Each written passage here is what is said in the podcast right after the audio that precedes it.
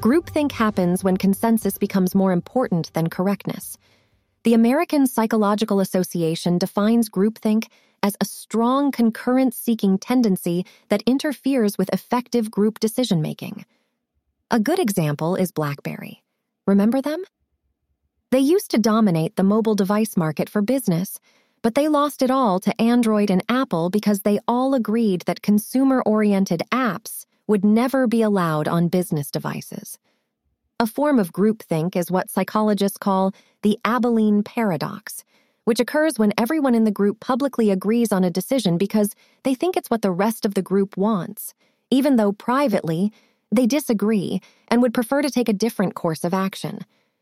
There are a lot of things that can cause groupthink and the Abilene paradox. Things like a successful leader that no one wants to disagree with, a friendly team wanting to maintain harmony, or a simple lack of diversity and outside perspectives. Stress can cause groupthink too. It feels safer when everyone's bought in because it's harder to assign blame. And when you're under time pressure, it's easier to just go with the crowd. Let's say you work in a company like this and you want to help avoid groupthink. What do you do? You have to promote what's known as constructive conflict.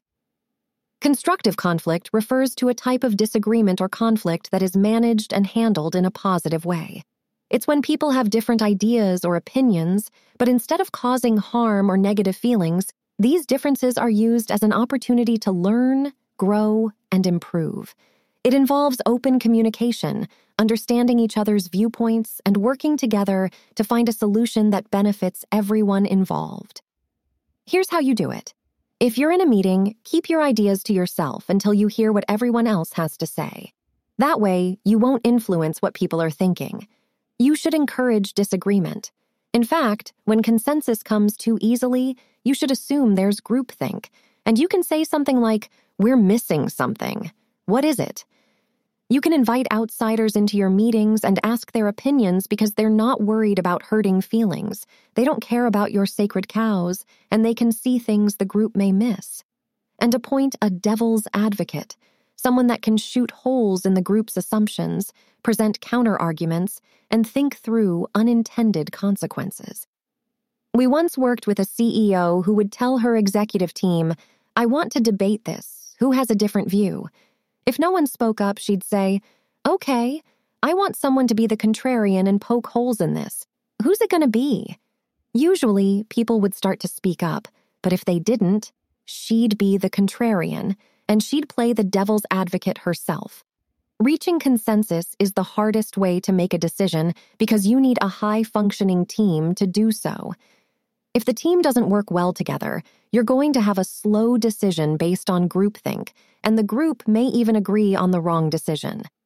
So, consensus is a nice to have. It's not a must have. If you've got a high functioning team and they reach consensus, that's great because they're more likely to own the decision. But the real challenge is living with differences. That's what diversity is all about different ideas, opinions, and priorities. When you ask people to reach consensus, there's going to be winners and losers. Every team has their alphas, and there's always a pecking order. Some opinions carry more weight, and the loudest voices and strongest personalities tend to prevail. So people will go along to get along. So instead of consensus, focus on commitment. The fact is, teams often reach consensus but aren't committed to see the decision through. When it's okay to disagree, you're acknowledging the differences and celebrating diversity. Everyone had a say and everyone feels heard. There are different ways to make a decision. You can own the decision, but seek everyone's input. And when you do, you tend to get more honest input. Here's what you might say to your team I'm going to make this decision, and I want to hear what everyone has to say. I'd like to reach consensus, but I'd rather get this decision right. So I need to know what each of you think, what each of you really think. Now, I expect some differences and think that's good, so don't hold back. But whatever I decide, I'm going to ask for your commitment. Is that fair? When you do that, you put everyone on the same footing. If you've got a healthy team dynamic, great. But this works even if you don't. It works with ad hoc teams, cross functional teams, and even dysfunctional teams. So give it a try. And remember, commitment is more important than consensus.